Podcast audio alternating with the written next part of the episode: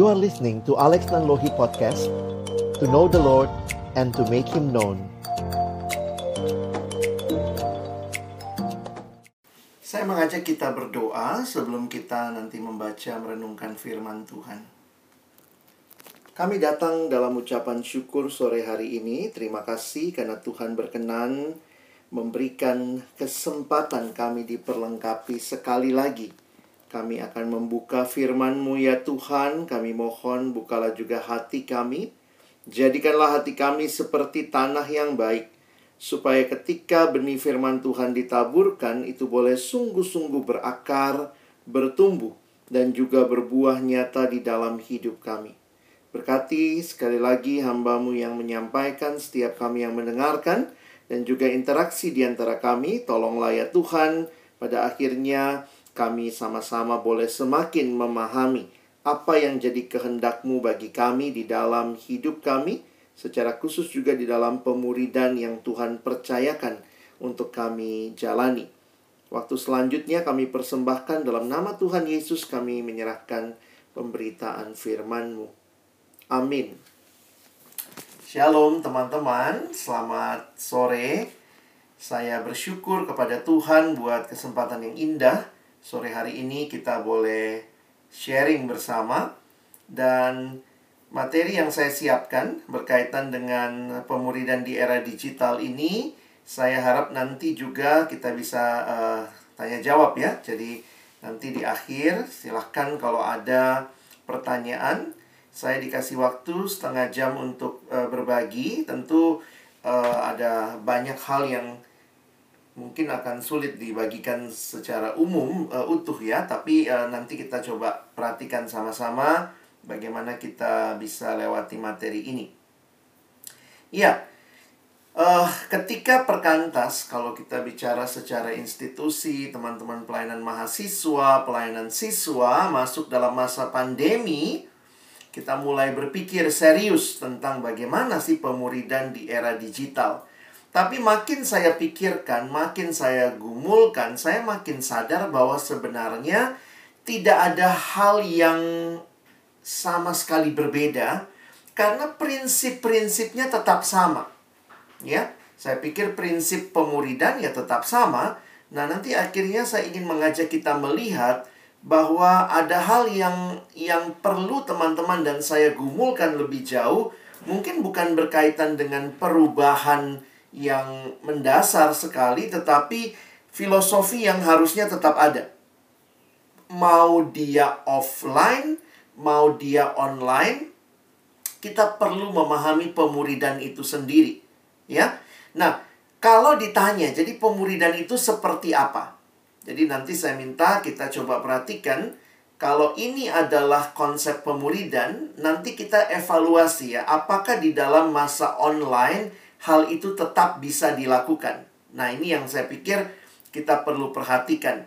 Saya mengangkat ayat Matius 4 ayat 19 ketika Yesus berkata kepada murid-muridnya, "Mari ikutlah aku dan kamu akan kujadikan penjala manusia." Dari ayat yang singkat ini, kita bisa melihat sebenarnya pemuridannya Yesus adalah pemuridan dengan tiga aspek. Ya, aspek pertama, mari ikutlah aku itu aspek yang relasional. Lalu Tuhan Yesus jelas gitu ya, tidak mengajak orang tanpa menjelaskan. Atau misalnya begini ya, coba kalau ke Alex bilang, ayo ikut saya, kamu pasti tanya, mau ke mana? Nah, nah Tuhan Yesus sudah jelas, mari ikutlah aku, kamu akan kujadikan. Jadi ada tujuan, ada intention, ada kesengajaan. Jadi ada tujuan yang jelas dan kalau kita lihat kamu akan kujadikan penjala manusia, ada aspek misional di situ. Maksudnya apa? Ada target atau tujuan yang mau dicapai dengan mengikut dia. Jadi secara sederhana kalau kita renungkan pemuridan itu apa? Ini aspeknya. Saya menyederhanakan tiga aspek ini harus ada. Jadi kalau kita nanti evaluasi apakah kelompok kecil kita, pemuridan kita benar-benar berjalan dengan baik, maka evaluasilah relasionalnya, intensionalnya berarti tujuannya jelas. Jangan cuma KTB katanya ya, KTB kelompok tanpa bahan. Wah nggak jelas. KTB kelompok tertawa bersama, isinya ketawa-ketawa saja. Tapi jelas kelompok tumbuh bersama. Kelompok kecil yang punya tujuan. Jadi ada intentional dan aspeknya misional. Bukan hanya berhenti pada diri kita, tetapi prinsip murid yang kembali memuridkan pada waktunya itu juga menjadi bagian yang kita pegang di dalam kelompok-kelompok pemuridan yang kita bangun. Jadi, mau lagi online, mau lagi offline, pastikan tiga hal ini tercapai. Dan karena itu saya harus katakan kalau orang sekarang aduh kangen online, eh sorry kangen offline. Tapi poinnya adalah kalaupun offline apakah benar-benar seperti ini?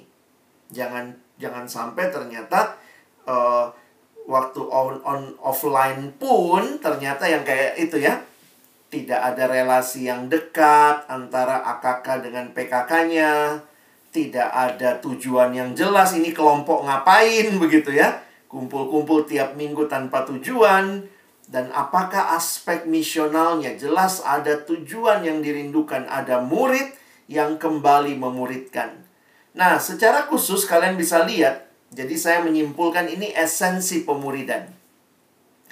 Yang relasional di dalamnya terjadi persahabatan rohani yang tentunya personal tapi juga relasional. Lalu bagian kedua intensional jelas tujuannya ada pertumbuhan rohani yang developmental dan intensional ya. Dan ada pelipat gandaan. Misional itu berlipat ganda. Terus murid yang kembali memuridkan. Terjadi pertumbuhan dan pertambahan. Jadi esensi pemuridan itu ini. Kalau kamu mau cek apakah kelompok kecilmu, kelompok kecil yang adalah kelompok pemuridan, nah, coba cek ini. Terjadi nggak? Secara relasional, secara intensional, secara misional jadi jelas ada yang mau dicapai. Kita biasanya kenal itu dengan profil murid. Profil murid secara sederhana sebenarnya dijabarkan dari apa yang dibuat oleh Bapak dosen Trotman. Bapak dosen Trotman membuat dalam sebuah gambar yang disebut dengan ilustrasi roda. Jadi apa sih artinya orang Kristen yang bertumbuh, yang taat? Maka dia menggambarkan seperti roda. Kenapa seperti roda? Ya, karena gambarnya seperti roda. Roda itu yang muter apanya? Porosnya. Maka dia memastikan di pusat hidup harus ada Kristus. Lalu kemudian ini bentuknya seperti roda, maka ada dua jari-jari. Satu yang vertikal hubungan dengan Allah, satu yang horizontal hubungan dengan sesama yang vertikal dengan Allah. Saya bicara sama Allah namanya doa. Allah bicara sama saya lewat firman. Nah, hubungan dengan Allah vertikal, hubungan dengan sesama horizontal. Horizontal hubungan dengan sesama dibagi dua lagi. Dengan sesama orang percaya harus rajin bersekutu. Dan bagi mereka yang belum percaya kita keluar dan bersaksi.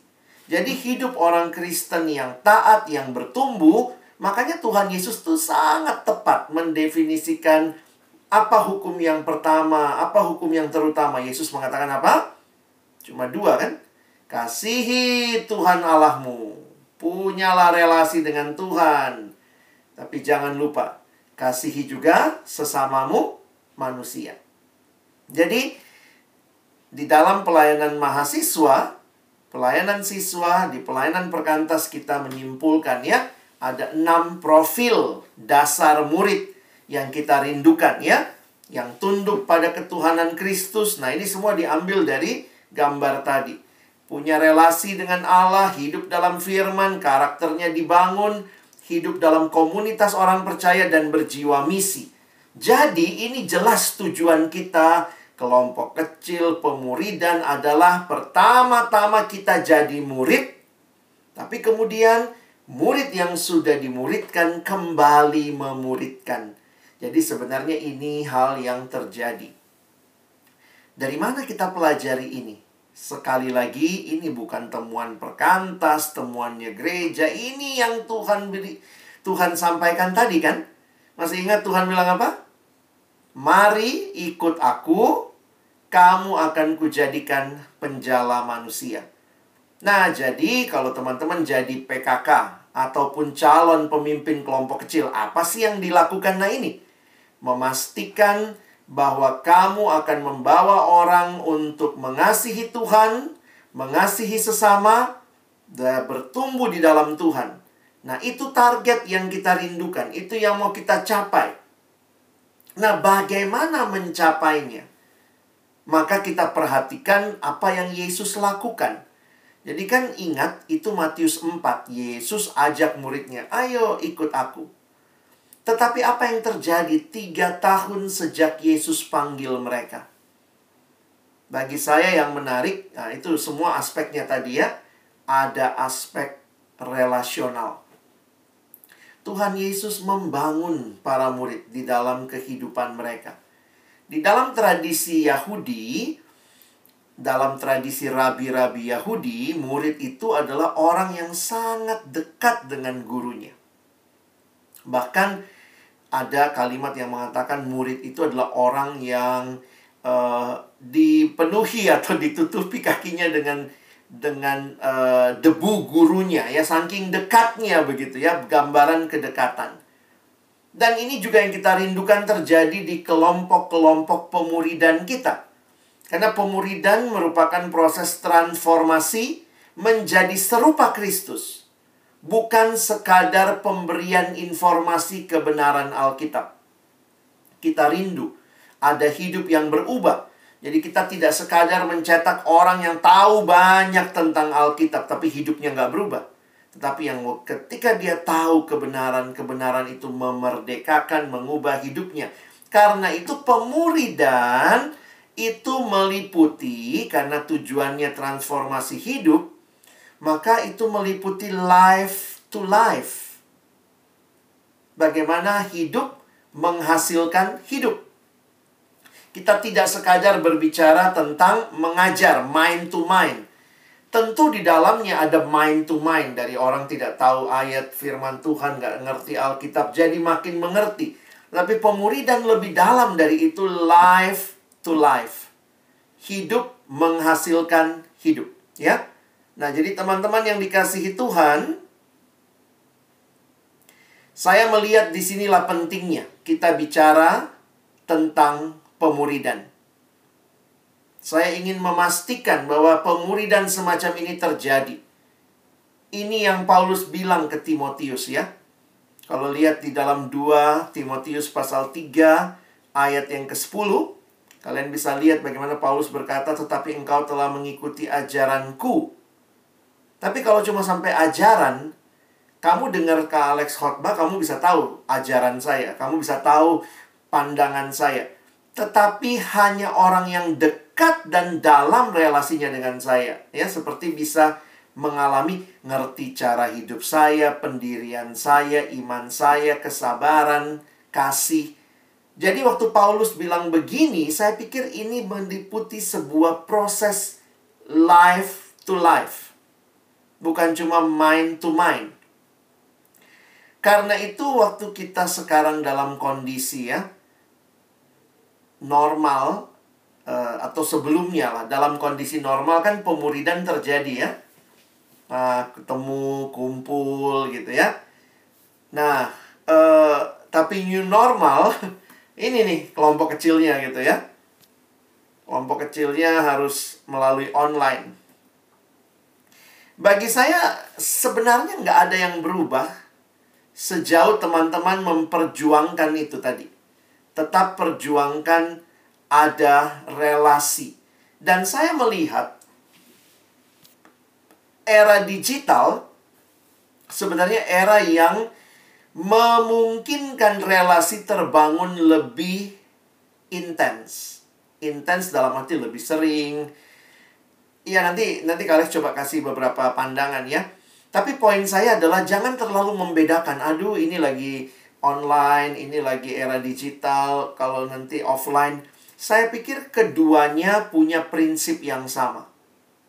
Pastikan kelompok pemuridan kita relasional, intensional, dan misional.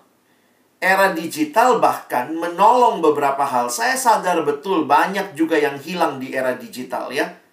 Karena nggak bisa tatap muka, kita nggak bisa menepuk pundak yang lagi ber, yang lagi sedih, kita nggak bisa memeluk, kita nggak bisa dekat memegang tangan, memberi kekuatan. Tetapi kita pun sadar bahwa ada kekuatan era digital atau dunia digital sekarang yang tidak dimiliki juga bahkan oleh tatap muka. Ya, jadi kemudahan komunikasi, keterhubungan. Saya pikir setiap baik online atau offline ada plus dan minusnya. Nah, saya ingin sedikit uh, men me menyoroti ya, mungkin ini kalau bicara gereja ya. Di dalam situasi seperti online masa-masa online seperti ini, saya melihat banyak gereja dan persekutuan fokusnya bikin ibadah raya. Jadi kalau piramida itu sebenarnya yang paling atas yang lagi disiapkan. Gereja lakukan itu dan persekutuan-persekutuan kita juga kan melakukan itu ya. Jadi ada persekutuan jemaat, kita buat ibadah mungkin hari Jumat kah atau hari apa yang pas. Tapi saya melihat kalau lihat gambar ini, saya melihat kekuatan persekutuan itu bukan di ibadahnya semata-mata, tetapi sebenarnya di dalam kelompok kecil dan bahkan persekutuan pribadi jemaat. Jadi, karena itu saya harap kita tidak sibuk membangun hanya yang besar gitu ya. Kadang-kadang kan kita latihan lah, cari uh, rekaman lagu, segala macam. Banyak orang yang sibuk hanya membangun ibadah besar, yang mana itu juga bagus, tetapi bagi saya jangan lupa. Kekuatan yang menopang kita juga adalah kelompok kecil dan bahkan pelayanan pribadi. Situasi dalam masa pandemi ini juga banyak orang stres, teman-teman ya. Jadi mungkin pelayanan pribadi, memberi perhatian secara pribadi juga itu jadi penting buat kita. Nah, Mungkin sebelum kita diskusi, saya coba berikan beberapa prinsip yang saya pikirkan berkaitan dengan pelayanan digital secara digital untuk pemuridan, ya. Jadi kalau disebut namanya online discipleship, sebenarnya ini yang saya katakan tadi, ada hal yang unik terjadi di situasi seperti ini. Biasanya kan kelompok kecil kita, KTB-KTB kita, kelompok PA kita itu kan jalannya seminggu sekali ya, setiap minggu. Tetapi sebenarnya kalau kita lihat dengan perkembangan teknologi itu kan bisa jadi tanda kutip setiap hari. Maksudnya bukan tiap hari kelompok kecil apa, tetapi bisa setiap hari kita membangun relasi itu. Kenapa? Karena ya kita kan makin pakai gadget kita, kita makin uh, mungkin dalam situasi online ini kita juga lihat banyak hal. Jadi saya melihat justru ini yang bisa terjadi yang kalian maksimalkan juga. Relasi-relasi pribadi yang perlu untuk terus menyemangati. Nah, mungkin kamu bilang, aduh kak, justru masa-masa online ini anaknya menghilang. Wah, itu banyak kejadian juga. Tapi ya tetap ya namanya menghilang dengan situasi online. Kalau offline pun kan banyak yang kabur juga. Jadi saya pikir sih tetap ya kita punya perjuangan untuk mencari orang membawa mereka kepada Tuhan.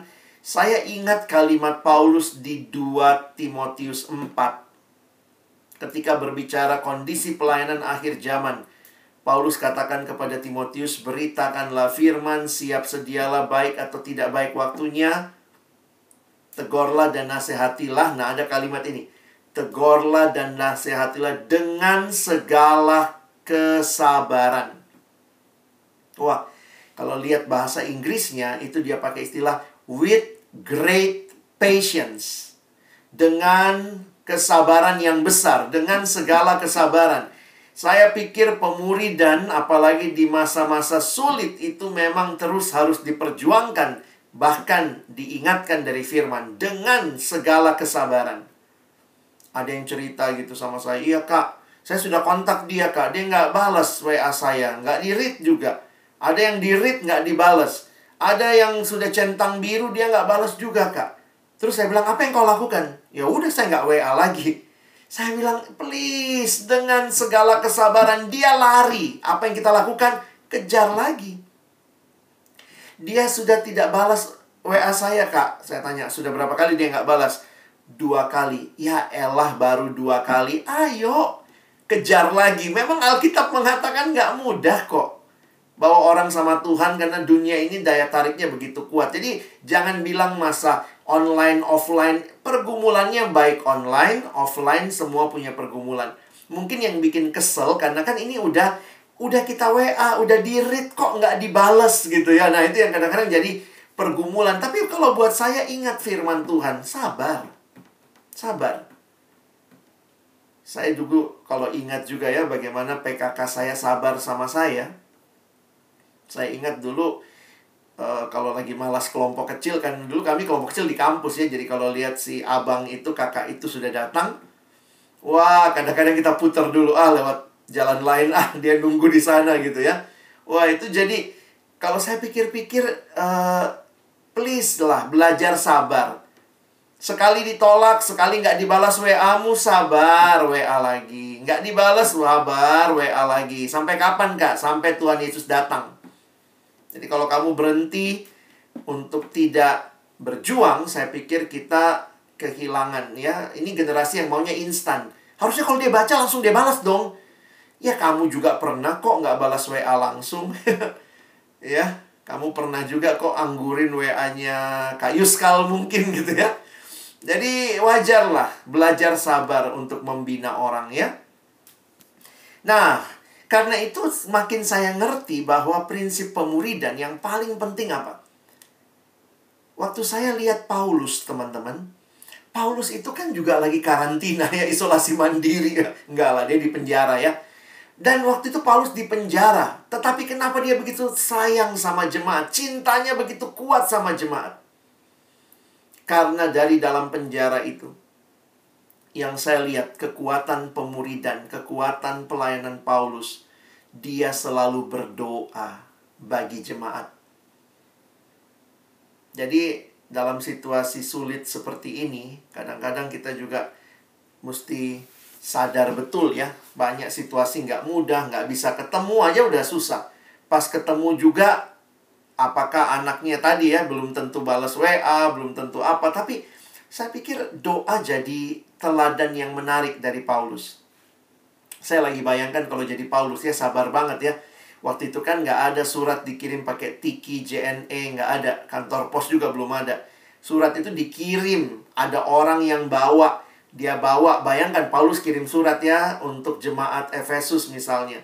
Kirim surat, suratnya dibawa. Kira-kira dia dari dia tulis sampai dikirim, suratnya itu mungkin 6 bulan kali ya. Atau 3 bulan, 6 bulan baru sampai di Efesusnya. Lalu kemudian dia tunggu lagi yang Efesus balas lagi sama dia. Baru nanti dia balas lagi. Saya pikir, wow, kalau kita sekarang WA kan harusnya langsung bisa dibalas ya. Tapi banyak yang nggak begitu juga. Tapi waktu itu Paulus harus menunggu. Dan waktu dia menunggu itu, di dalam surat-suratnya, lihat berkali-kali dia katakan dia berdoa. Setiap kali aku mengingat kamu dalam doa-doaku. Jadi mungkin kalian berpikir hari ini dapat prinsip-prinsip digital itu bagaimana? Makin sulit pelayanan, makin pakai lutut kita. Bukan kita yang bisa menggerakkan hati orang berubah. Era digital ini memudahkan tapi sekaligus menyulitkan. Karena itu ingat terus pentingnya doa. Pentingnya kita berseru kepada Tuhan. Pentingnya membawa orang-orang yang Tuhan percayakan kepada kita dalam doa-doa kita. Lalu ingat, yang kedua, tetap fokusnya adalah jiwa-jiwa.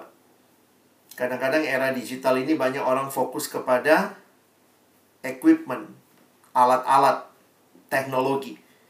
Fokus kita tetap adalah jiwa ya.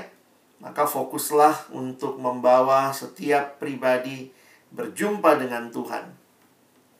Dan karena itu, teman-teman, kita mesti pikirkan ya, ada satu istilah yang penting sekarang yang disebut engagement. Jadi keterlibatan secara utuh. Jadi kita sih berharap ya bahwa ada keterlibatan secara utuh yang melibatkan interaksi yang dalam. Istilah engagement ini banyak dipakai di sosial media. Jadi dulu orang melihat pengaruh seseorang itu kalau misalnya dia banyak follower. Tapi sekarang tidak dilihat lagi dari follower, itu yang disebut dengan engagement. Misalnya begini. Betul sih followermu 700, 1000 gitu ya. Tapi kalau kamu online, ternyata yang yang merespon kamu cuma satu orang, dua orang, nah itu namanya engagement. Nah, jadi prinsipnya apa? Pastikan kelompok-kelompok kecil kita, pemuridan kita tuh engage. Berinteraksi dengan orang-orang yang ada di dalam kelompok. Nah, karena itulah kita mesti ingat ya, kelompok kecil bukan sekali lagi, bukan cuma bagikan informasi, bagikan materi, tetapi di dalamnya ada relasi yang dalam, relasi yang utuh kamu peduli dengan apa yang jadi pergumulan adik kelompokmu. Kamu peduli dengan apa yang jadi tantangan yang dia alami sekarang, bagaimana perasaannya, apa pergumulannya. Jadi kita bukan hanya share knowledge. Dan karena itu kita juga perlu ingat ya, penting untuk melihat orang secara pribadi. Perlu mentoring personal. Jadi kalau kamu bilang ya, banyak yang suka cerita sama Kak Alex, tapi Kak sekarang kan nggak bisa ketemu. Bagaimana kita bangun kedekatan? Kalau kamu nggak bisa ketemu, bagaimana membangun kedekatan? Bangunlah lewat men, uh, percakapan pribadi. Beberapa pemimpin kelompok kecil karena sudah bikin grup WA ya, akhirnya dia pikir kalau sudah komunikasi di grup WA selesai. Saya selalu ingatkan, betul kamu memimpin sebuah kelompok kecil, tetapi ingat, perhatiannya harus pribadi.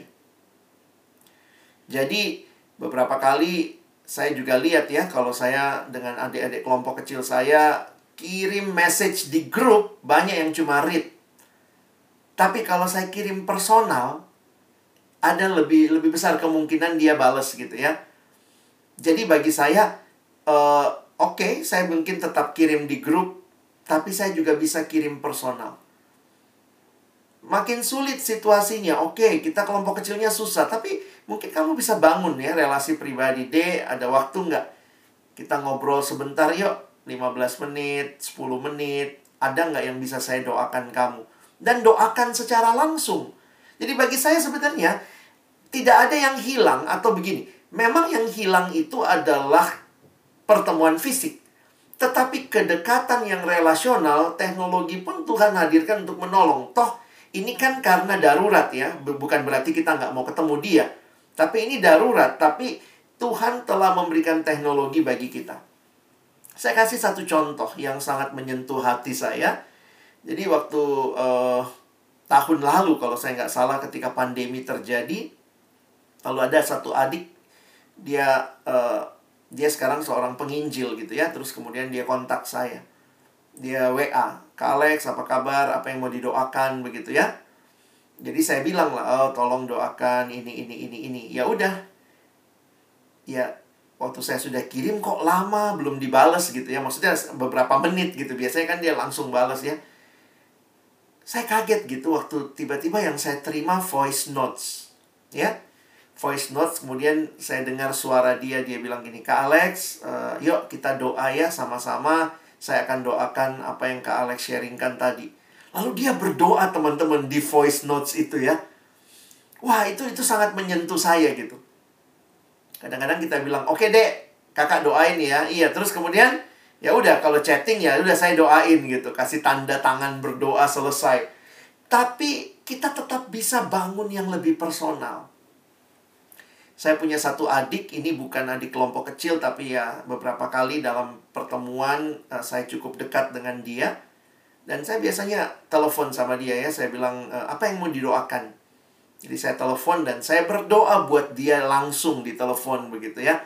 Jadi saya pikir jangan jangan merasa, waduh ini susah nih, kita susah bangun kedekatan. Kedekatan itu dibangun melalui usaha kita, melalui doa kita, melalui perhatian-perhatian pribadi kita. Dan salah satu yang saya lihat sangat kuat membangun kedekatan seperti Paulus adalah waktu teman-teman dan saya mendoakan orang-orang yang kita layani dalam doa-doa pribadi kita. Dan yang terakhir, ya mungkin ini yang kalian tunggu gitu ya. Jadi bagaimana dong Kak? Bagaimana kita menggunakan berbagai media yang ada? Saya harus katakan bahwa bukan media yang sebenarnya jadi ujung tombak ya ujung tombak pelayanan di era digital. Makin digital, makin canggih, makin luar biasa. Maka fokus yang harusnya lebih jadi ujung tombak adalah hati yang benar-benar mengasihi jiwa-jiwa yang kita layani. Hati yang mendoakan mereka, menjangkau mereka, peduli dengan kebutuhan mereka, berusaha dekat dengan mereka Jangan berpikir kalau sudah sosial media sudah selesai. Kadang-kadang kita suka begitu ya. Beberapa kali ketika mulai ada ada WA, ada WhatsApp, ada orang yang begitu. Iya, saya sudah kirim semua di grup. Memang kalau kita sudah blast di grup ya, kita kirim send to all, kirim ke grup, rasanya semua sudah terima. Tapi saya tetap melihat ya, media itu cuma alat Makanya beberapa kali saya bilang sama teman-teman yang menjangkau adik-adik angkatan baru misalnya, saya bilang jangan cuma kirim di WA group.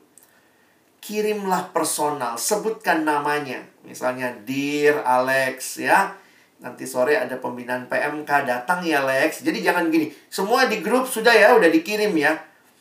Saya kadang-kadang melihat kita menggunakan media seperti itu ya. Media ini bisa jadi teman yang baik, bisa juga jadi uh, alat untuk kita menutupi keengganan kita berkomunikasi.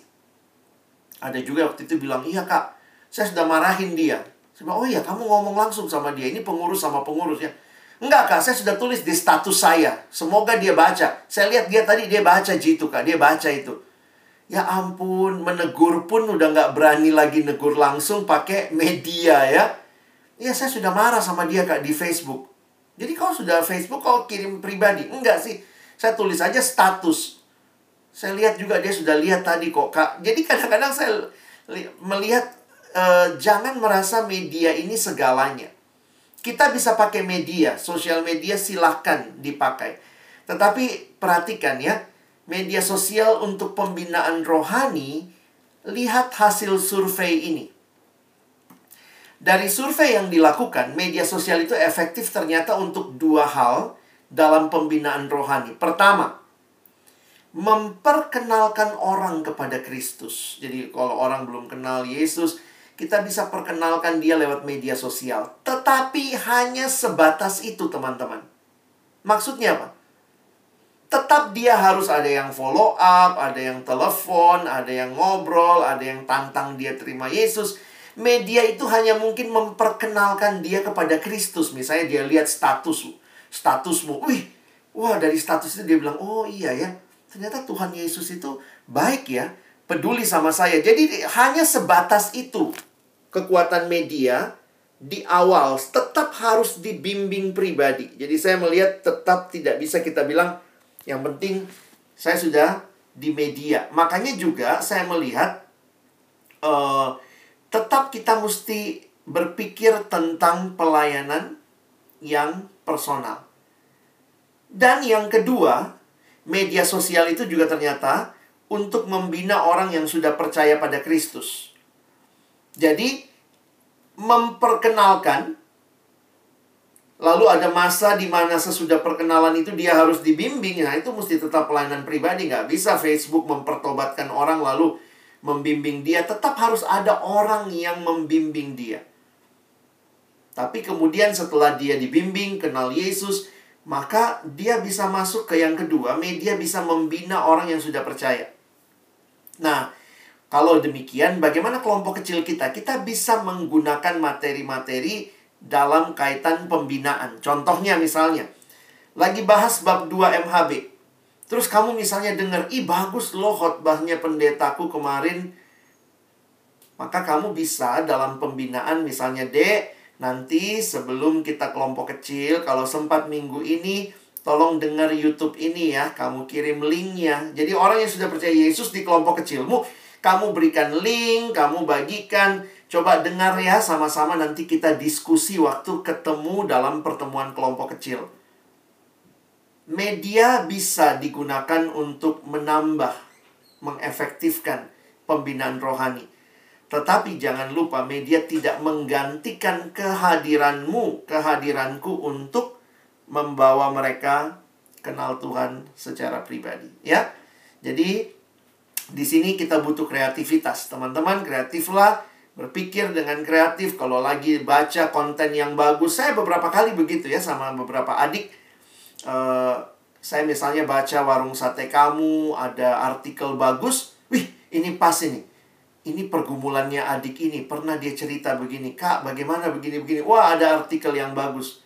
Jadi saya kirim sama dia dek ada artikel ini coba kau baca ya.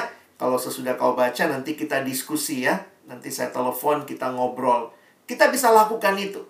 Tapi ingat bukan berarti kalau kita sudah posting semua segala macam wah saya sudah jadi PKK di sosial media tetap butuh orang yang berdoa tetap butuh orang yang membangun relasi dengan mereka yang kita layani. Kiranya pembahasan ini menolong teman-teman untuk terus berjuang.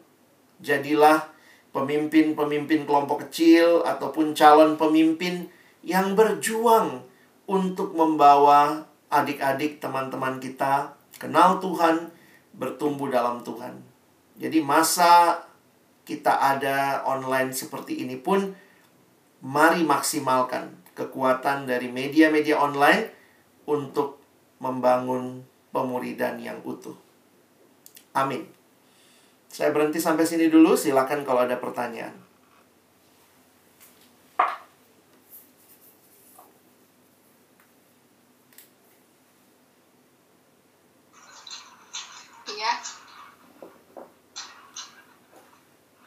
Silakan teman-teman jika ada yang mau ditanyakan bisa secara langsung juga bisa di di grup bisa eh di kolom chat bisa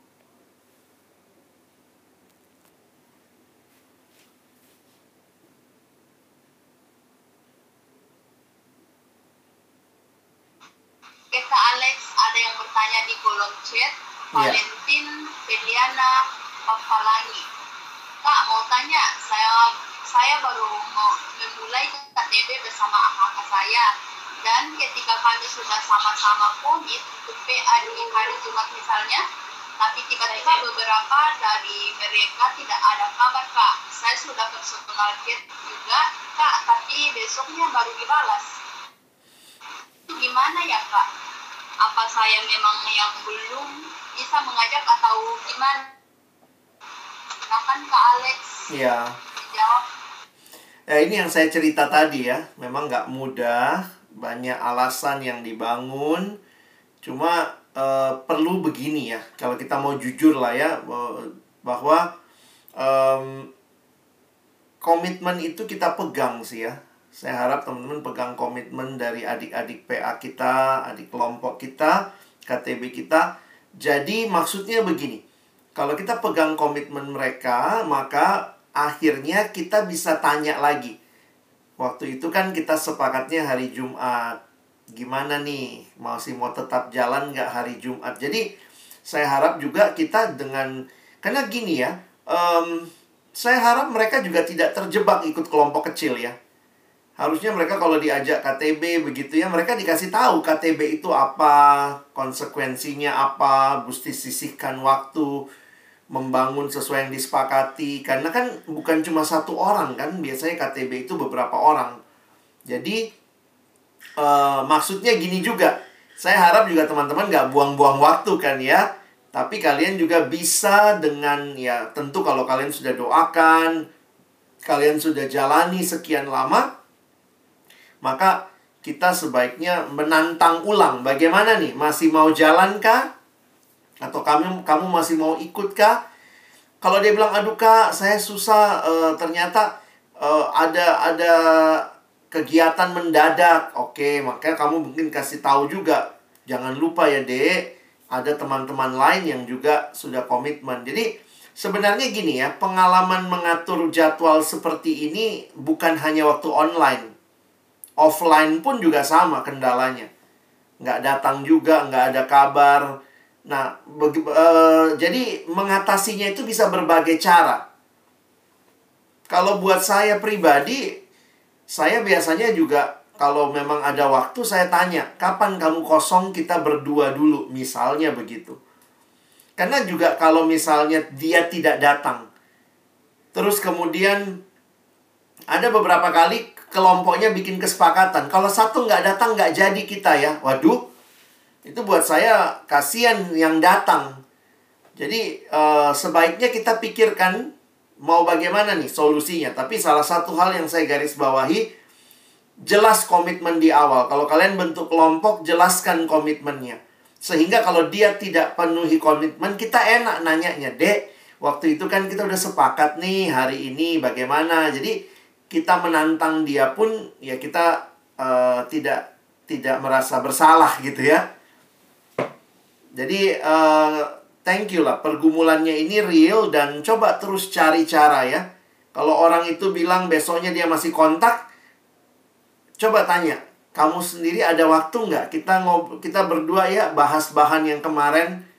Jadi jangan juga kemudian ya udah datang, datang minggu depan minggu depan dia nggak datang lagi berarti udah makin jauh dia tertinggal biasakan untuk memberi uh, apa ya memberi tambahan lah kepada dia yang nggak datang. Mungkin itu juga bisa menolong.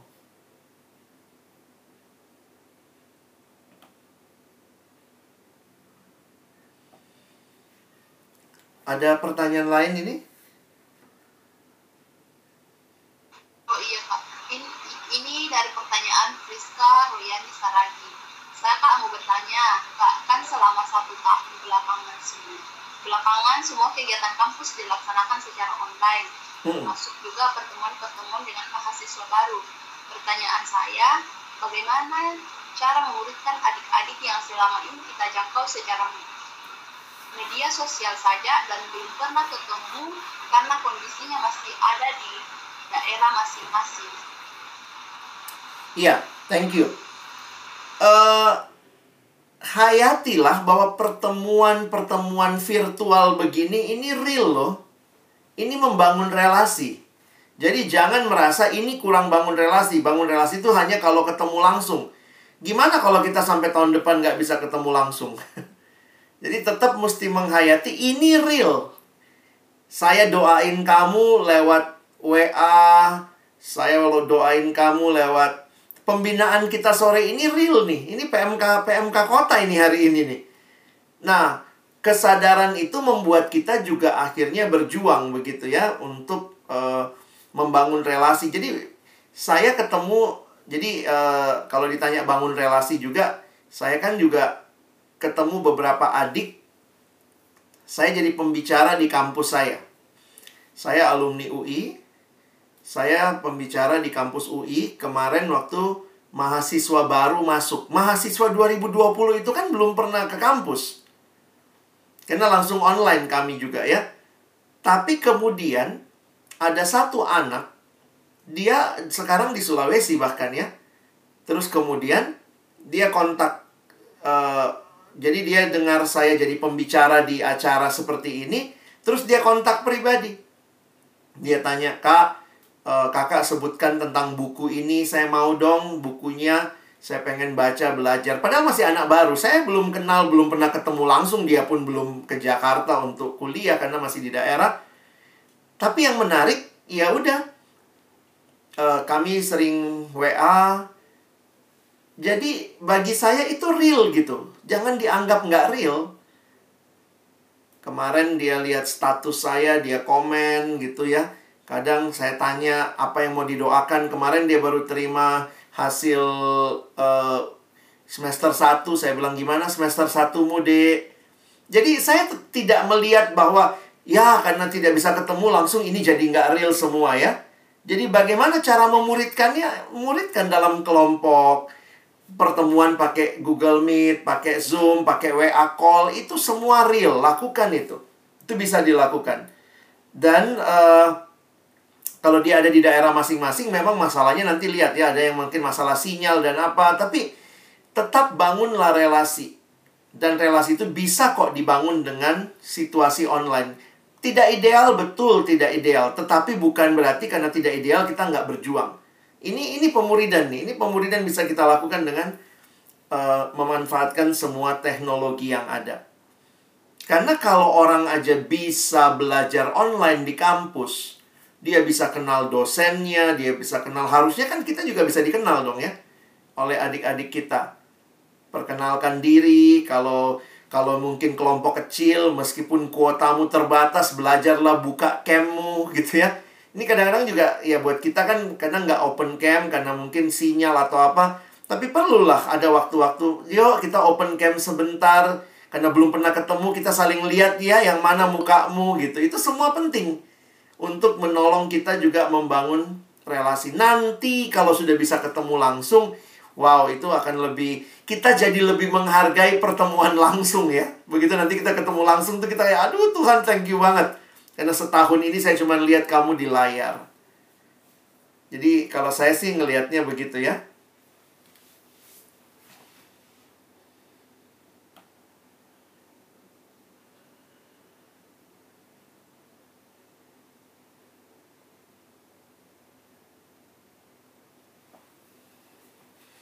Jadi bagi saya tadi ya, mungkin prinsipnya sama. Media sosial itu hanya membangun jembatan di awal. Tapi kamu mesti follow up dengan percakapan pribadi, WA pribadi, DM di Instagram, ngobrol, tanya, doakan, video call, semua itu bisa dilakukan. Ya, jadi jangan putus asa.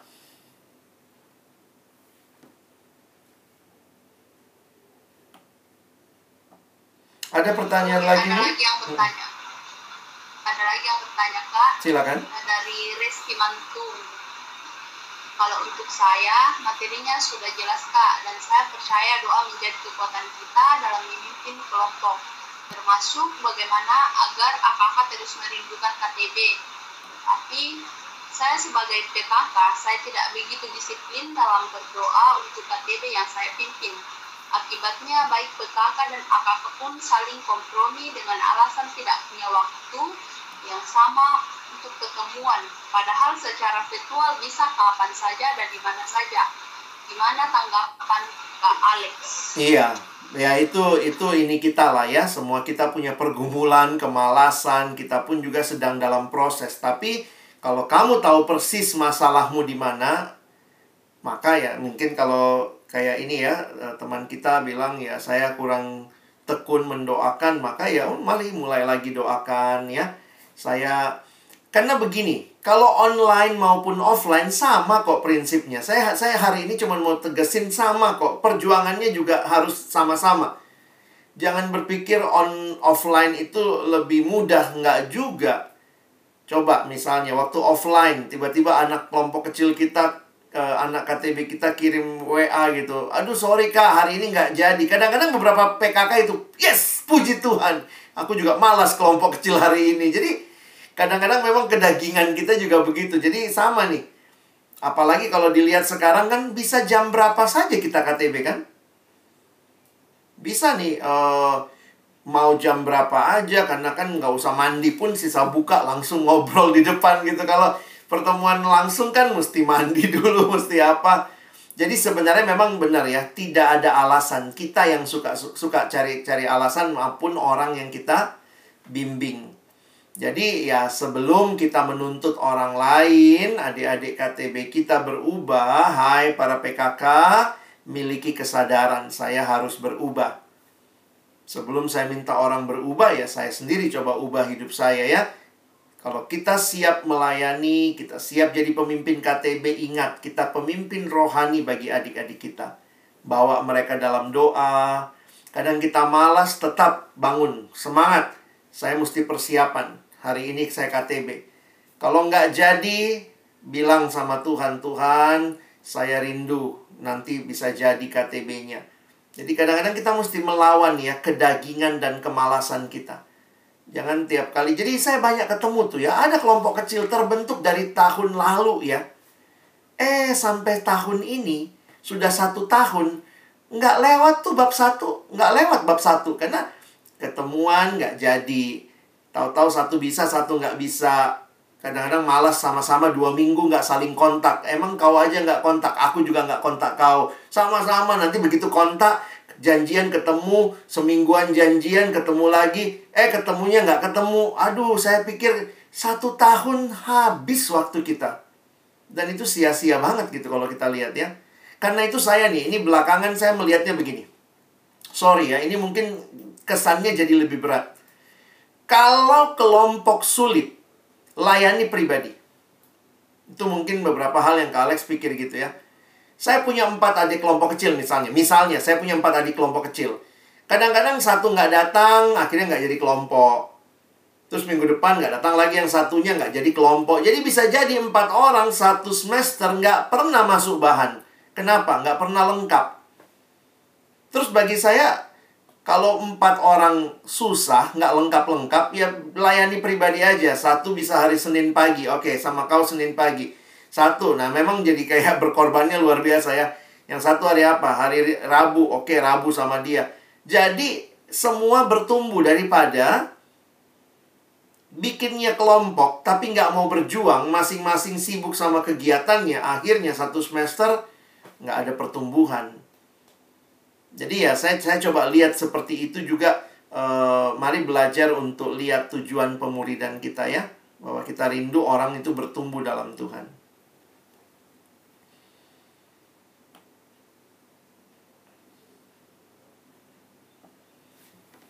Ada satu lagi pertanyaan saya lihat. Oke, ada satu lagi kak dari sharing hari ini kak dan benar sih kak banyak kakak yang saat ini pertumbuhannya kurang sehat satu kali sebulan bahkan satu kali yeah. dua bulan bukan karena kondisi pandemi ini atau karena medianya yang dilakukan secara online tetapi karena dari kitanya yang kurang memperjuangkan mereka pertanyaannya sikap seperti apa atau hati yang seperti apa yang harus kita miliki untuk memperjuangkan mereka yang kadang konfirmasi tidak hadir pas hari H atau WA tidak dibalas walaupun di chat personal. Hmm. Iya, saya banyak sekali dapat pertanyaan seperti ini sekarang ya, nggak dibalas WA segala macam. Makanya saya saya cuma ingatin lagi gitu. Uh, ya kita berusaha tapi jangan lupa juga berdoa ya saya belajar menggerakkan orang lewat doa, bukan hanya lewat chat saya, tapi kalau saya chat pun saya doain, saya follow up dalam doa, kira-kira seperti itu. Nah, tapi di sisi yang lain ya, uh, dari pertanyaan ini ada banyak gambaran pemuridan di Alkitab. Yesus sama murid-muridnya itu gambaran guru murid. Lalu Yesus juga pakai gambaran sahabat. Aku tidak lagi menyebut kamu hamba, tapi menyebut kamu sahabat. Saya lagi coba banyak merenungkan gambaran-gambaran yang Yesus pakai. Murid, guru, uh, sahabat. Tapi Paulus juga pakai banyak gambaran ya. Dan bagi saya, salah satu gambaran yang kuat dan berkesan buat saya dari Paulus yang menarik bagi saya dari Paulus adalah gambaran orang tua. Wah, itu eh, kadang kan kita pakai apa? Gambarannya gembala domba, guru, murid, sahabat, ada lagi misalnya tuan hamba gitu ya. Kadang-kadang kita doa Tuhan, ya Tuhanku, aku hambamu. Tapi ada gambaran yang menarik di Alkitab tentang relasi antara yang memimpin dan yang dipimpin itu relasi orang tua dan anak. Paulus menyebut Timotius anakku. Bukan berarti Paulus menikah lalu punya anak Timotius ya. Tapi saya lagi mikir gitu, gimana menjadikan orang yang kita layani itu seperti anak kita. Tentu ya, di, di antara kalian paling kayu sekali yang udah menikah ya. punya anak ya. Sebagian besar mungkin belum ya. Tapi mengerti bahwa orang yang kita pimpin ini anak. Coba lihat kalimat Paulus di dua di 1 Tesalonika 2. 1 Tesalonika 2 ayat 7 Paulus bilang aku seperti ibu yang mengasuh kamu. Padahal Paulus laki-laki ya. Paulus tuh nggak pernah jadi cewek kan? Tapi dia bisa menggambarkan seperti ibu yang merawat kamu. Di ayat 10 Paulus bilang seperti bapak. Jadi seperti bapak, seperti ibu. Nah, Kak Alex belajar tuh ya menjadikan adik-adik yang saya pimpin sebagai anak rohani. Itu juga satu hal yang menarik karena saya dapat pengalaman dari seorang teman. Saya cerita sedikit ya. Jadi teman saya ini dia punya anak dan waktu anaknya lahir, ini lahirnya agak prematur. Nah, prematur itu ternyata banyak yang bilang lebih bagus yang 7 bulan ya daripada yang 8 bulan. Nah, ini anaknya prematur 8 bulan dan teman-teman tahu, anaknya itu uh, waktu lahir langit-langit atas mulutnya itu terbuka. Jadi ada celah. Jadi konsekuensinya anak ini dari lahir tuh susah sekali untuk minum susu dengan baik. Karena setiap kali minum, susunya keluar lagi dari hidung. Wah itu pergumulan banget ya. Jadi waktu dokter itu bilang, dokter bilang gini, ini caranya cuma dua. Pertama, pastikan anak ini makan dan apa minum susu dengan baik. Karena kalau dia minum susu dengan baik, maka ke depan kalau dia berat badannya bertambah dengan normal, maka itu katanya akan nutup sendiri langit-langitnya dalam waktu tiga bulan.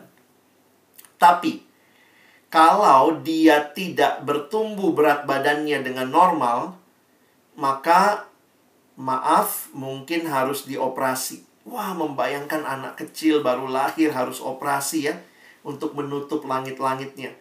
Jadi dalam tiga bulan itu, teman saya dan istrinya berjuang ngasih minum susu sama anak itu. Karena kan yang saya bilang tadi ya, nggak gampang dia minum susu. Kadang dibalik, karena kan posisinya itu gimana caranya supaya dia minum dengan benar dan itu bapaknya capek, mamanya capek yang menyusu bapaknya yang nolong pegangin gitu ya. Tapi kenapa mereka lakukan itu? Karena anak. Wih, di situ langsung kayak memberikan wawasan buat saya ya. Saya memperlakukan orang yang saya bimbing ini apa ya? Kalau Paulus menggunakan istilah anak, dia sedang berbicara bagaimana perjuangannya sebagai orang tua supaya anaknya bertumbuh. Perjuangan teman saya dan istrinya tiga bulan itu ternyata membuahkan hasil. Anaknya berat badannya bertumbuh dengan baik dan benar. Langit-langitnya tutup. Pelan-pelan jadi tutup dan akhirnya nggak perlu operasi. Waktu saya dengar kisah itu, saya bilang, bagaimana caranya kau kasih minum? Dia bilang, itulah kak, kadang-kadang kita balik, kita apa, mamanya yang balik, anaknya yang balik. Dicarilah posisi supaya nggak keluar lagi air susunya gitu ya. Saya melihat itulah orang tua. Orang tua lihat anaknya nggak mau makan. Apa yang orang tua lakukan? Berjuang supaya anaknya mau makan. Kalau lihat adik kelompok kecilmu tidak bertumbuh, itu anak kelompok kecilmu. Kalau lihat dia tidak bertumbuh, dia mungkin lari-larian. Maka kerinduannya adalah saya rindu dia bertumbuh, maka saya akan berjuang buat dia. Itu itu yang bagi saya penting sekali lihat gambaran orang tua anak ini loh. Saya pikir orang tua yang baik tidak akan bilang gini, kau nggak mau bertumbuh, ya sudah, mati-matilah kau. Kalau begitu orang tuanya sedih banget anaknya. Tapi justru di sinilah kita lihat ya, luar biasanya. Tuhan memberikan kepada kita gambaran ini. Banyak mama-mama jadi helikopter. Pernah lihat nggak mama-mama jadi helikopter? Waktu anaknya masih kecil, buka mulut ya nak, iya ada helikopter mau masuk, ngeng, ada mama-mama rela jadi helikopter supaya anaknya makan. Ada mama-mama yang rela jadi apa pun gitu ya supaya anaknya makan begitu. Saya lihat, wow, itulah yang namanya pemimpin yang rindu sebagai orang tua anaknya bertumbuh. Nah, sebagai contoh aplikasi saya pernah dekat dengar satu pemimpin kelompok begini ya. Ini waktu lagi offline sih. Iya Kak Alex, satu adik kelompok kecilku nggak teduh dia Kak. Jadi saya bilang apa yang kau lakukan? Ya saya berjuang lah supaya dia saat teduh. Gimana supaya dia saat teduh? Jadi kita sudah bahas di MHB, dia nggak teduh juga. Minggu depan dia nggak teduh juga. Teman-temannya sudah teduh, Kak. Dia aja nggak saat teduh. Terus saya bilang, jadi apa yang kau lakukan? Saya tanya sama dia. Di mana kosmu? Karena di ini anak kos ya. Dan kakak rohaninya kos juga. Di mana kosmu? Saya kos di jalan ini, Kak. Oh, gitu. Jam berapa kau bangun pagi-pagi, Dek? Ya, biasanya jam 6 sih, Kak. Lalu dia bilang, oke, besok pagi jam 6 saya datang ke kosmu ya. Kita saat teduh sama-sama. Wah, itu orang tua itu ya. Benar-benar merindukan supaya anak rohaninya bertumbuh. Jadi bukannya langsung give up. Aduh, nggak balas WA, sudahlah, mati-matilah kau. Nggak usah makan ya. Nggak usah ke kelompok kecil. Saya pikir kalau kayak begitu semua sikap kita, ya mungkin kita nggak akan melihat orang itu bertumbuh ya. Dan memang mesti sabar sih ya, mesti sabar. Oke, itu mungkin, sorry agak panjang di situ saya kasih gambaran, tapi kiranya memberikan wawasan buat kita.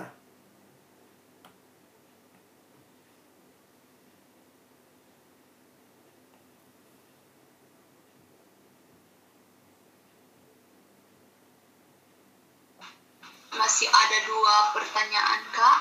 Ya, silakan mungkin langsung baca dua-duanya kali ya. Iya, Kak. Samo dari LC, eh, Samo tanya, Kak, saya baru memulai kelompok kecil, Kak. Saya belum terbayang sama sekali bagaimana karakter atau tipe adik PA saya, Kak. Dan sekarang kan kita PA-nya itu online, jadi sulit untuk bisa mengenal karakternya mereka. Nah, tips-tips apa atau strategi apa yang memungkinkan saya bisa lebih mengenal karakter mereka. Kemudian dari Ardenal Pata, adakah hubungannya atau pengaruh yang signifikan antara jarangnya pertemuan saya dengan KTB saya dan mandeknya kelompok kecil yang saya pimpin? Oke. Silakan, Kak. Ya, mungkin dari Ardenal dulu ya. Kalau saya lihat sih, ya pasti uh, mungkin tidak ada hubungan yang langsung signifikan banget ya. Tapi um,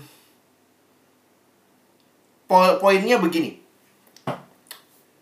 Kalau kamu berjuang untuk KTB-mu pribadi, maka mungkin itu juga akan jadi perjuanganmu untuk orang yang kau pimpin. Jadi, saya sadar betul memang ya, uh, tentu saya nggak tahu persis kasusnya ya, apa kenapa nggak rutin jalannya atau apa. Tapi memang masalahnya biasanya di perjuangan ya. Kalau kita memperjuangkan, maka kita juga uh, bisa memperjuangkan lebih jauh lagi. Jadi saya harap uh, cobalah berjuang untuk pertumbuhanmu pribadi dengan KTB-mu dan juga dengan itulah kamu akan berjuang juga buat adik-adik yang kau pimpin. Karena sama ya, kita semua butuh bertumbuh. Baik yang memimpin, yang dipimpin. Karena itu pastikan juga kalian sebagai PKK, bagaimana KTB-mu? Jalan atau tidak? Jangan cuma nuntut adik-adikmu jalan ya, kamu sendiri harus berjuang juga. Ya, jadi itu sangat berkaitan. Beberapa kali saya mimpin KTB para PKK. Dan memang betul, ketika para PKK-nya sendiri malas KTB, pasti yang dia pimpin pun dia malas KTB-in. Nah, karena dia bilang uh, akhirnya dari mana kamu dapat semangat? Iya kak, kadang-kadang kalau kita KTB terus ditanya kan, eh gimana kelompok kecilmu? Oh iya ya, iya udah tiga minggu nggak jalan, ayo. Jadi ada temannya yang menyemangati, ayo jalan lagi ya, kami doakan. Jadi sebenarnya tanggung jawabmu terhadap pertumbuhan rohani pribadimu itu berdampak kepada tanggung jawabmu membawa orang lain dalam pertumbuhan. Pasti ada dampaknya. Yang Elsie tanyakan, tips-tips strategi yang mengenal karakter mereka ya. Memang karakter ini kan sebenarnya butuh interaksi. Kekuatan interaksi itu bisa macam-macam dari ngobrol, pertanyaan. Jadi jangan juga berpikir kita baru bisa kenal kalau kita ketemu langsung. Banyak juga waktu ketemu langsung karena percakapannya nggak berkualitas juga nggak kenal juga. Bagi saya yang menarik, beberapa surat yang Paulus tulis, misalnya surat Roma. Pernahkah kalian bayangkan Paulus tulis surat Roma? Paulus tuh belum pernah ke Roma loh. Paulus tulis kitab Kolose. Paulus belum pernah ke Kolose. Jadi kalau ada orang bilang, Kak, saya belum pernah ketemu adiknya. Paulus juga sama. Kalau Paulus boleh sharing saat ini. Paulus bilang, saya sama. Saya juga belum pernah ketemu orang Kolose. Kolose itu dirintis bukan oleh Paulus. Tetapi oleh orang yang dengar Paulus lalu dia merintis jemaat Kolose. Tapi Paulus mendoakan jemaat Kolose.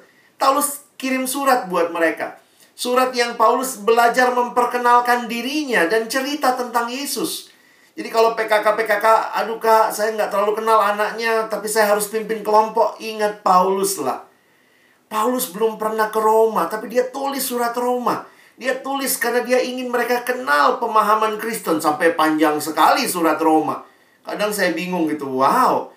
Paulus belum pernah ke Roma, suratnya panjang sekali buat jemaat yang dia belum kenal. Karena ini bukan masalah kenal. Kenal itu sesuatu yang dibangun dan apa yang dibangun itu ya bangunlah relasi dan sampaikan apa yang perlu kita sampaikan. Nah, jadi kalau bicara mengenal karakter, nah ini salah satunya juga ya. Belajarlah untuk bertanya pertanyaan yang tepat. Karena respon orang terhadap situasi, terhadap kasus tertentu, terhadap hal tertentu itu bisa menolong kita mengenal karakternya. Misalnya, makanya uh, belajar bikin pertanyaan ya. Kami di Jakarta lagi ada kelompok PA kreatif. Salah satu caranya adalah belajar buat pertanyaan. Kenapa? Karena pertanyaan itu bisa menolong kita mengungkapkan banyak hal. Jadi misalnya uh, pertanyaan yang agak malas itu gini. Uh, setelah firman Tuhan hari ini, sharingkan apa yang kamu dapat. Nah, itu pertanyaan yang membuat orang tidak berpikir lebih jauh. Jadi, coba misalnya bikin pertanyaan yang setelah kamu PA ya. Kalau kamu jadi Yesus saat itu, misalnya ya, bagaimana responmu terhadap orang kusta yang datang kepada Yesus? Nah, itu pertanyaan yang dikemas untuk menunjukkan orang Bagaimana kalau dia di tempat Yesus? Nah, itu biasanya jawaban-jawabannya bisa menolong kita kenal bukan pengetahuannya, ya. Karena yang ditanya bukan pengetahuannya. Siapa yang datang pada Yesus? Coba lihat nomor ayat ini. Oh, yang datang pada Yesus adalah orang kusta. Bukan. Pertanyaan yang hanya mengungkapkan pengetahuan, makanya di banyak PA kita, kalau kalian bisa terampil menggunakan pertanyaan, kalian bisa menggali karakter anak yang kamu pimpin. Nah, mungkin itu butuh training lain ya. Kita bisa cari waktu training untuk hal-hal seperti itu.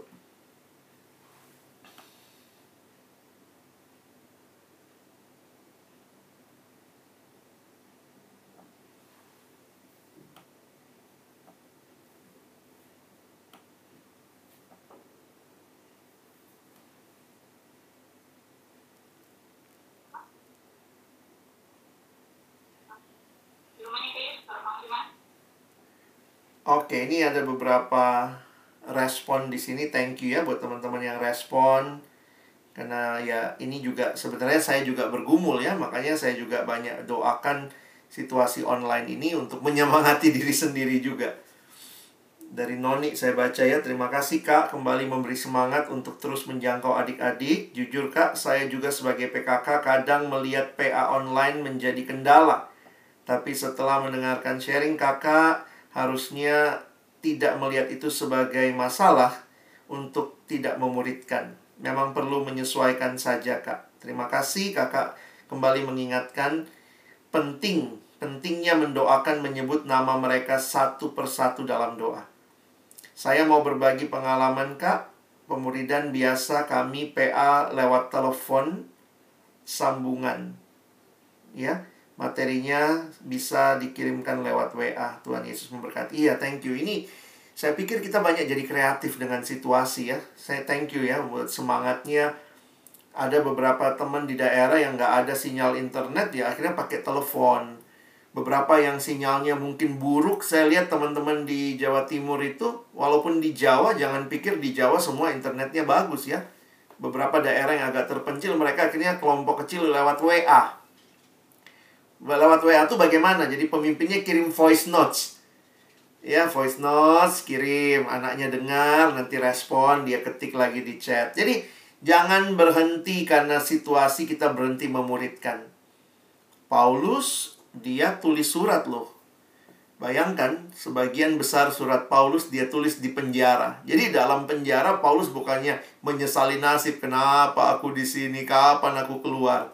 Tapi dia buat surat ya yang menguatkan jemaat. Dari Miss Liani, terima kasih Kak untuk sharingnya. Jujur saya sudah di titik jenuh, ajak AKK saya PA. Setelah dengar sharing, dengar sharing, saya kembali sekarang untuk semangat kembali intens memperjuangkan mereka. Kalau kalian, ini ini tips aja ya, saya nggak tahu berhasil atau tidak. Tapi ini mesti mencoba. Situasi online begini, situasi digital ini, coba aja dulu. Karena kita belum ada yang terlalu expert. Wah, dia ahli kelompok kecil digital. Nggak ada kita semua lagi belajar, saya juga lagi belajar. Nah, saya usulkan kalau sulit jangan tunggu kelompok. Tapi siapa saja yang mungkin mau terbuka, adik tentu ya nggak tahu ya kalau empat orang kalian kontak ternyata yang respon satu, coba ajak yang satu ini untuk bertemu, doa sama dia, terus ajak dia doain teman-temannya yang yang sudah komit tapi nggak datang gitu ya. Terus mungkin belajarlah uh, materi dengan dia. Jadi tetap ada ada jadi jangan satu semester itu cuma ngajak-ngajak ini nggak datang minggu depan gantian ini nggak datang bener kalau gitu kita jenuh juga tapi belajar untuk buka mata lihat siapa yang tertarik siapa yang mau kalau mungkin belum mau PA mendalam begitu kak tunggu teman-temanku oh iya boleh nggak saya telepon kita doa sebentar deh kita doa lima menit ya. Mungkin kamu bisa doain dia. Salah satu membangun relasi itu lewat doa. Karena kan berarti gini, ada yang mau didoain deh. Iya hari ini mama sakit, doain ya kak. Oke, kita doain. Besok kan ada alasan nanya lagi. Gimana mama gitu ya.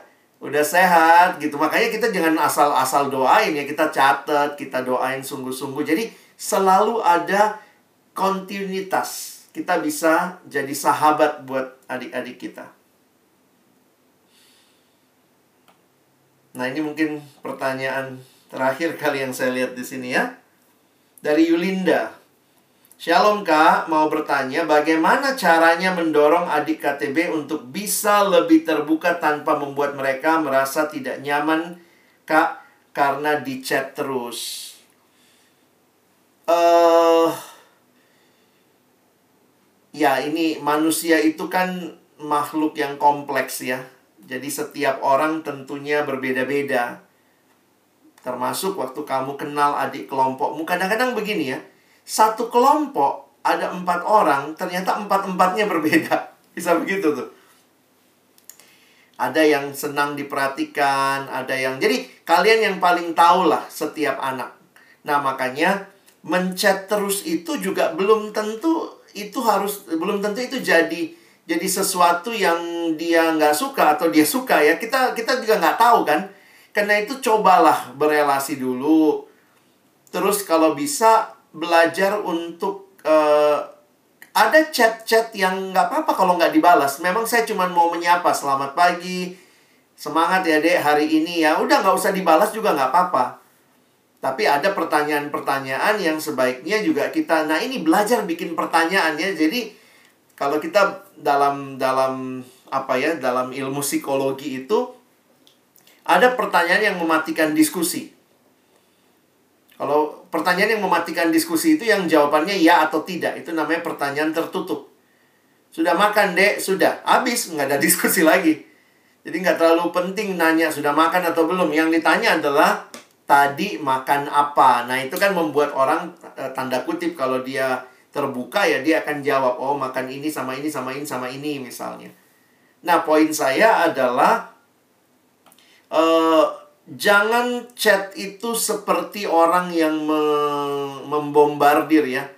Dan termasuk kalau kayak tanya pokok doa, saya membiasakan misalnya tanya pokok doa paling seminggu sekali atau dua minggu sekali Selebihnya sih kadang misalnya lagi lihat artikel bagus. Artikel bagus bisa begini, uh, Dek, saya baca ini bagus banget loh. Saya kirim ke kamu ya. Coba baca juga. Nanti kalau habis baca boleh dong kamu dapat apa dari bacaan itu. Jadi itu cuman begitu aja. Jangan kayak kita chatting menuntut dia balas padahal mungkin juga dia lagi sibuk belajar dari rumah. Jadi kita tahulah apa yang kita chat dan harapannya tidak semua harus dibalas.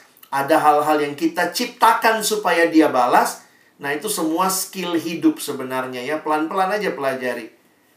Saya beberapa kali kirim misalnya ada video YouTube yang bagus atau yang lucu-lucu, nggak apa-apa kirim aja. Ih, ini bagus loh, saya lihat tadi saya belajar sesuatu tentang ini dia nggak respon nggak apa-apa. Saya memang cuma mau cerita kok saya dapat apa. Nggak mesti tuntut harus ada respon dari dia. Jadi uh, belajarlah untuk lihat setiap tipe ya. Mungkin begitu.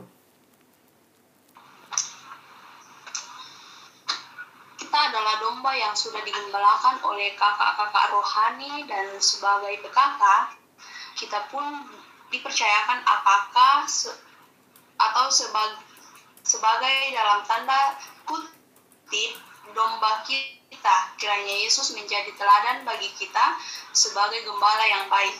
Kita mengangkat pujian